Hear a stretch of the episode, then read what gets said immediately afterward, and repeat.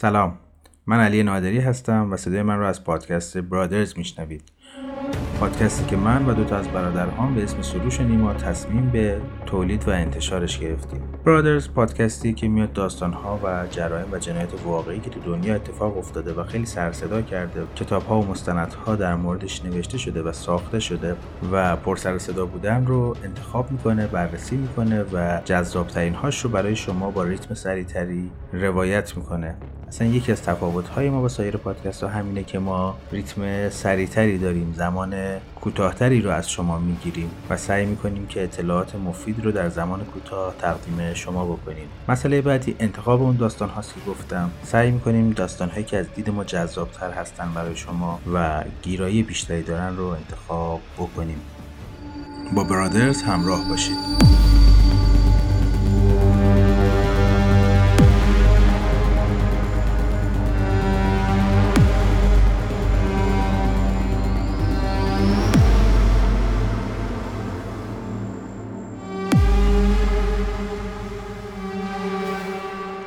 قبل از هر چیز باید خدمتتون ارز کنم که پادکست ما مناسب افراد زیر 18 سال نیست و در صورتی که احتمال می‌دید که افراد زیر 18 سال صدای ما رو بشنوند خواهش می‌کنم با هدفون گوش بدید یا اینکه گوش دادن پادکست رو به زمان یا مکان دیگه ای موکول کنید. ما برای ماجرای اول داستان اولمون تصمیم گرفتیم که داستان پیتزا فروش بومگذار رو برای شما تعریف بکنیم. داستانی که در سال 2003 اتفاق افتاد معروف شد به شرورانه ترین سرقت بانک تاریخ آمریکا. خیلی تو رسانه ها سر صدا کرد توجه افکار عمومی رو جلب کرد تا مدت ها ناتوانی پلیس رو نشون می‌داد که نمی‌تونه این پرونده رو پیگیری بکنه و در نهایت فکر می‌کنم داستان جذابی بشه براتون. خب دیگه بیشتر از این معطل نمی کنیم و میریم سراغ ماجرایی که قراره برای شما روایت بکنیم.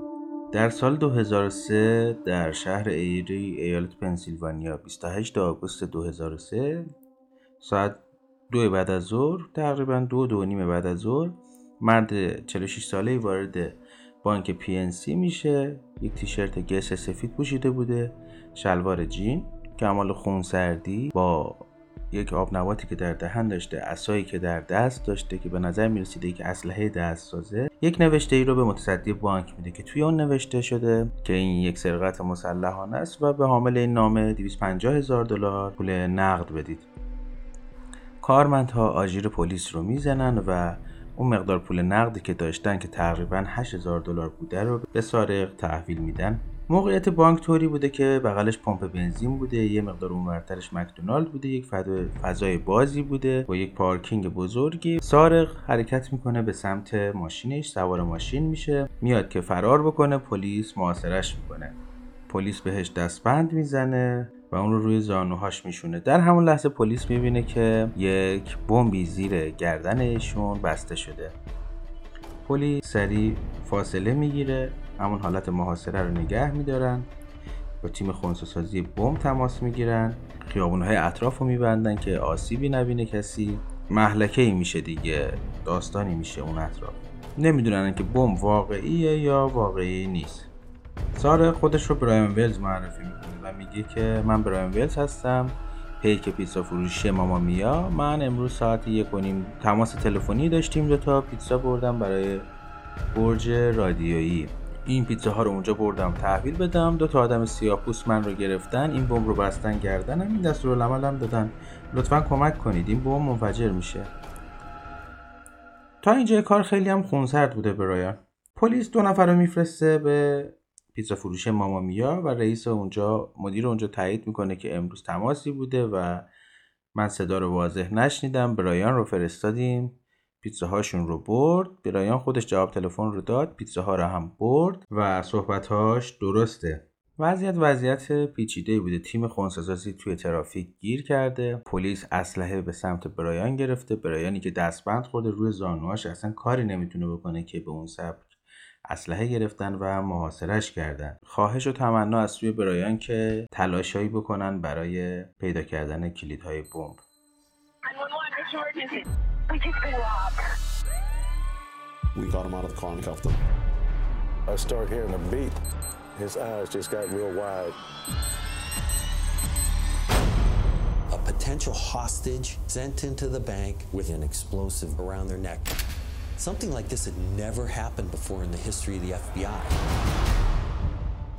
For being a small town, Erie has its share of bizarre events, but there is nothing that raised so many questions as this case. The call was made to the pizza shop at 1:30. Brian Wells drove to the site where the pizzas were to be delivered. The man told police that he was دقایقی بعد نیروهای خونساسازی بمب میرسن ناگهان صدای فعال شدن بمب به گوش میرسه بیپ بیپ میکنه برایان خونسردیش رو از دست میده شرایط پیچیده میشه برایان که استرس گرفته شروع می‌کنه تون تون و بلند بلند صحبت کردن که خواهش می‌کنم دستورالعمل رو پیگیری کنید کلیدها رو پیدا بکنید هر لحظه ممکنه این بمب منفجر میشه. تو رو خدا کاری بکنید. من کشته میشم اگه کاری نکنید و بمب منفجر میشه. There was a lot of tips coming in, but no smoking gun. We didn't have DNA, fingerprints. The bomb had wires that didn't mean anything to prevent the bomb squad from tampering with it. Did you make the bomb? No. Liar. It's a bank robbery, but it's a scavenger hunt. Guy has a cane gun, and it was actually loaded. Who put this in motion? I did nothing. Who actually said, hey, let's rob a bank? She laughed about it. She says, I got away with it. Was Wells a victim or participant?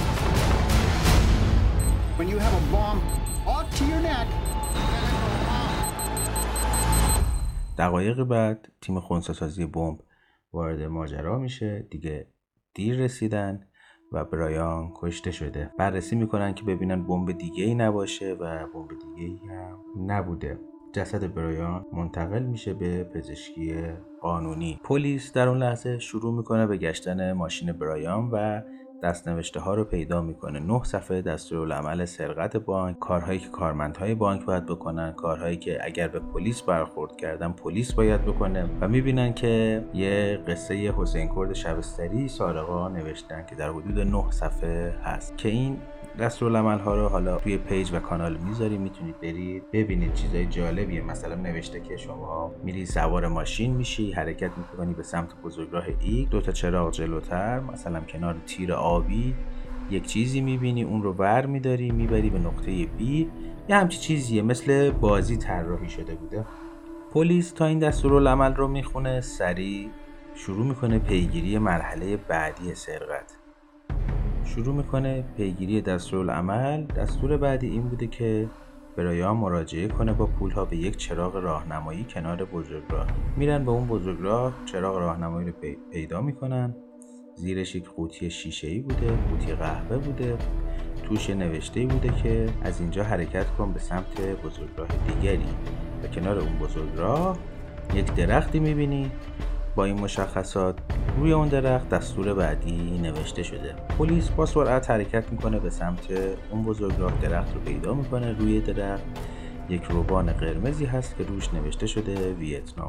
از اونور جنگل یک ونی بوده که حرکت می‌کرده به سمت همین درخت که با دیدن پلیس دند عقب می‌گیره و فرار می‌کنه.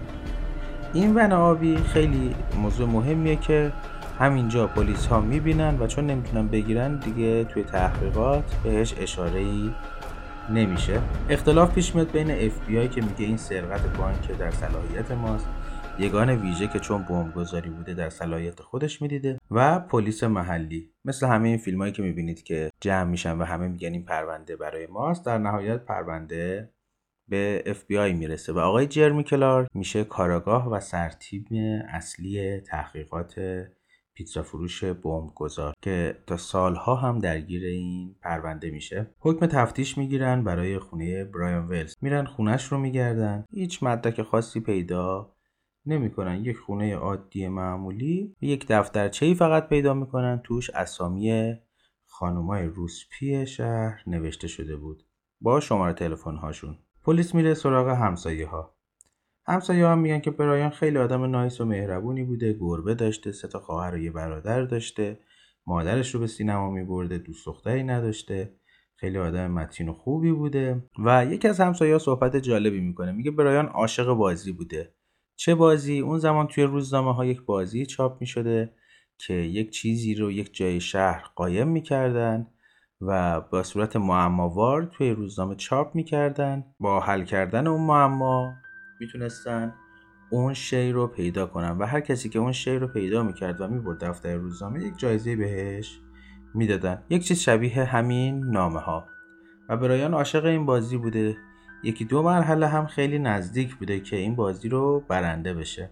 پلیس مراجعه می‌کنه به محل برج رادیویی. توی اونجا هم آثار کشمکش کفش ها روی زمین مشخص واضحه ولی مدرکی نیست که اونها رو به شخص دیگه ای بتونه هدایت بکنه. پزشکی قانونی هم جنازه برایان رو جسد برایان رو معاینه می‌کنن. اثر انگشت و دی ای خاصی به دست نمیارن و برای اینکه میترسیدن که این بمب ممکنه تله‌ای باشه بمب شکلش مثل دستبندهایی بوده که پلیس ها به دست می‌زنن ولی این برای گردن طراحی شده بوده و میترسیدن که بمب ممکنه تله‌ای باشه و اگر اشتباهی بکنن ممکنه بمب دیگه ای باشه یا منفجر بشه این بمب گردن برایان رو می‌برن و سرش رو از بدنش جدا می‌کنن و بمب رو در میارن. خب بمب مدرک مهمی هم بوده و قطعا روش چیزی پیدا می شده خب اینجا توی آی مزنون اول خود برایان در نظر می گیرن و تحقیقاتشون رو زوم می‌کنن روی برایان. شروع می‌کنن به بازجویی از افراد و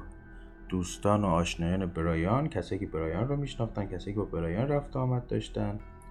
ولی هیچ مدرکی هیچ صحبتی پیدا نمی‌کنن. تا اینکه یه اتفاق مهم دیگه توی این شهر میفته 31 آگوست سه روز بعد از اینکه این ماجراها اتفاق افتاده جنازه روبرتو اون یکی پیک پیتزا فروشی همکار برایان پیدا میشه که بر اثر اووردوز مواد کشته شده یا خودکشی کرده یا به هر دلیلی کشته شده. این روبرتو دو روز قبلش شنبه پلیس میره پیشش اف بی آی میره پیشش و میگه که اومدیم برای بازجویی. روبرتو میگه من الان توی محل کارم هستم و نمی‌تونم جواب سوالات شما رو بدم. ولی اطلاعات مهم میدارم شما دوشنبه صبح بیاید من به شما اطلاعات مهمی رو میدم که عجل بهش مهلت نمیده و حالا یا کشته میشه یا خودکشی می‌کنه. FBI با سه تا فرضیه حالا مواجه شده. دو تا جنازه سه تا فرضیه. یکی اینکه برایان به تنهایی سارق بوده و نقشه سرقت رو کشیده به جایی نرسیده و بمب منفجر شده. که این یه مقداری باگ داره این نقشه دیگه. خب برایان هول شد برایان نمی‌خواست بمیره و برای چی باید بمب رو منفجر می‌کرد خودش؟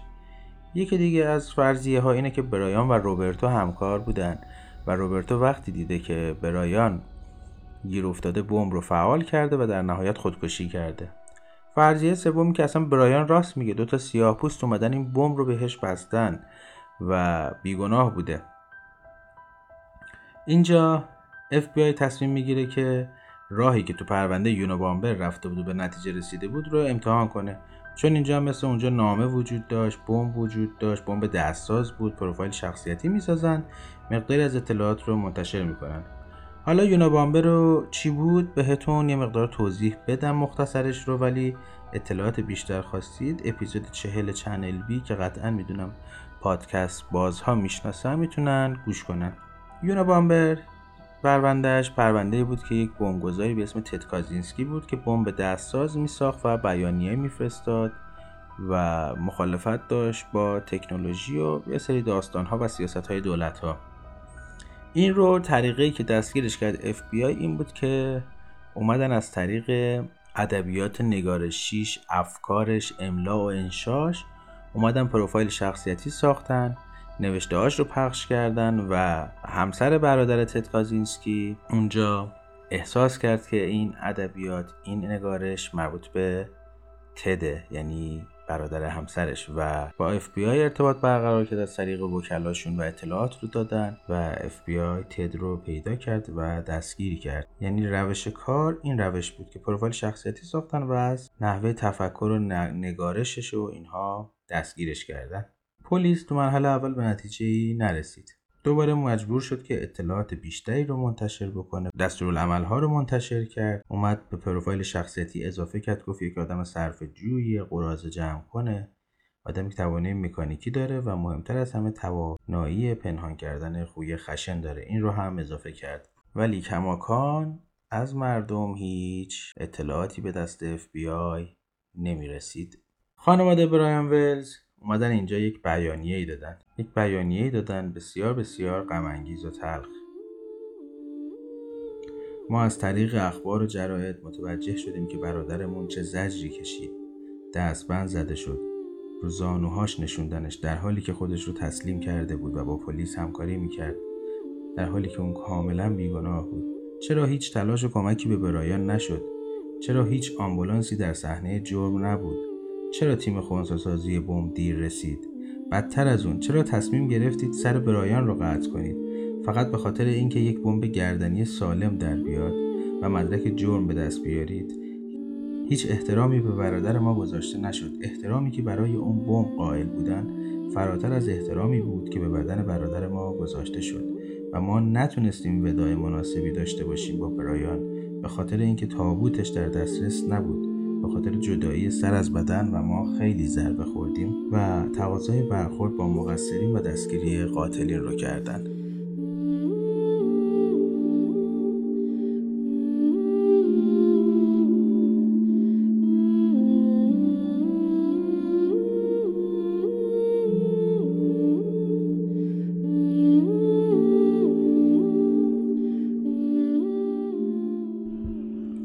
سه هفته از ماجرا گذشت. پلیس و اف بی آی کاملا به بنبست خورده بودند. هیچ چیز جدیدی به ذهنشون نمی رسید تحت فشار شدید افکار عمومی و رسانه ها بودند که یک تماس تلفنی با اداره پلیس شهر اری پرونده رو وارد فاز جدیدی کرد. آقای به اسم بیل راستین با اداره پلیس تماس گرفت و مدعی شد که یک جنازه داخل فریزر گوشه گاراژ خونش وجود داره. پلیس مراجعه کنه به گاراژ اونجا.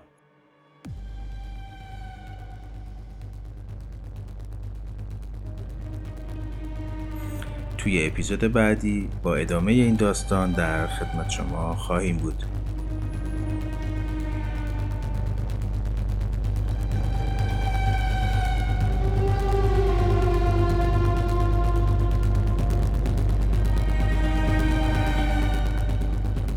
برادرز همراه باشید.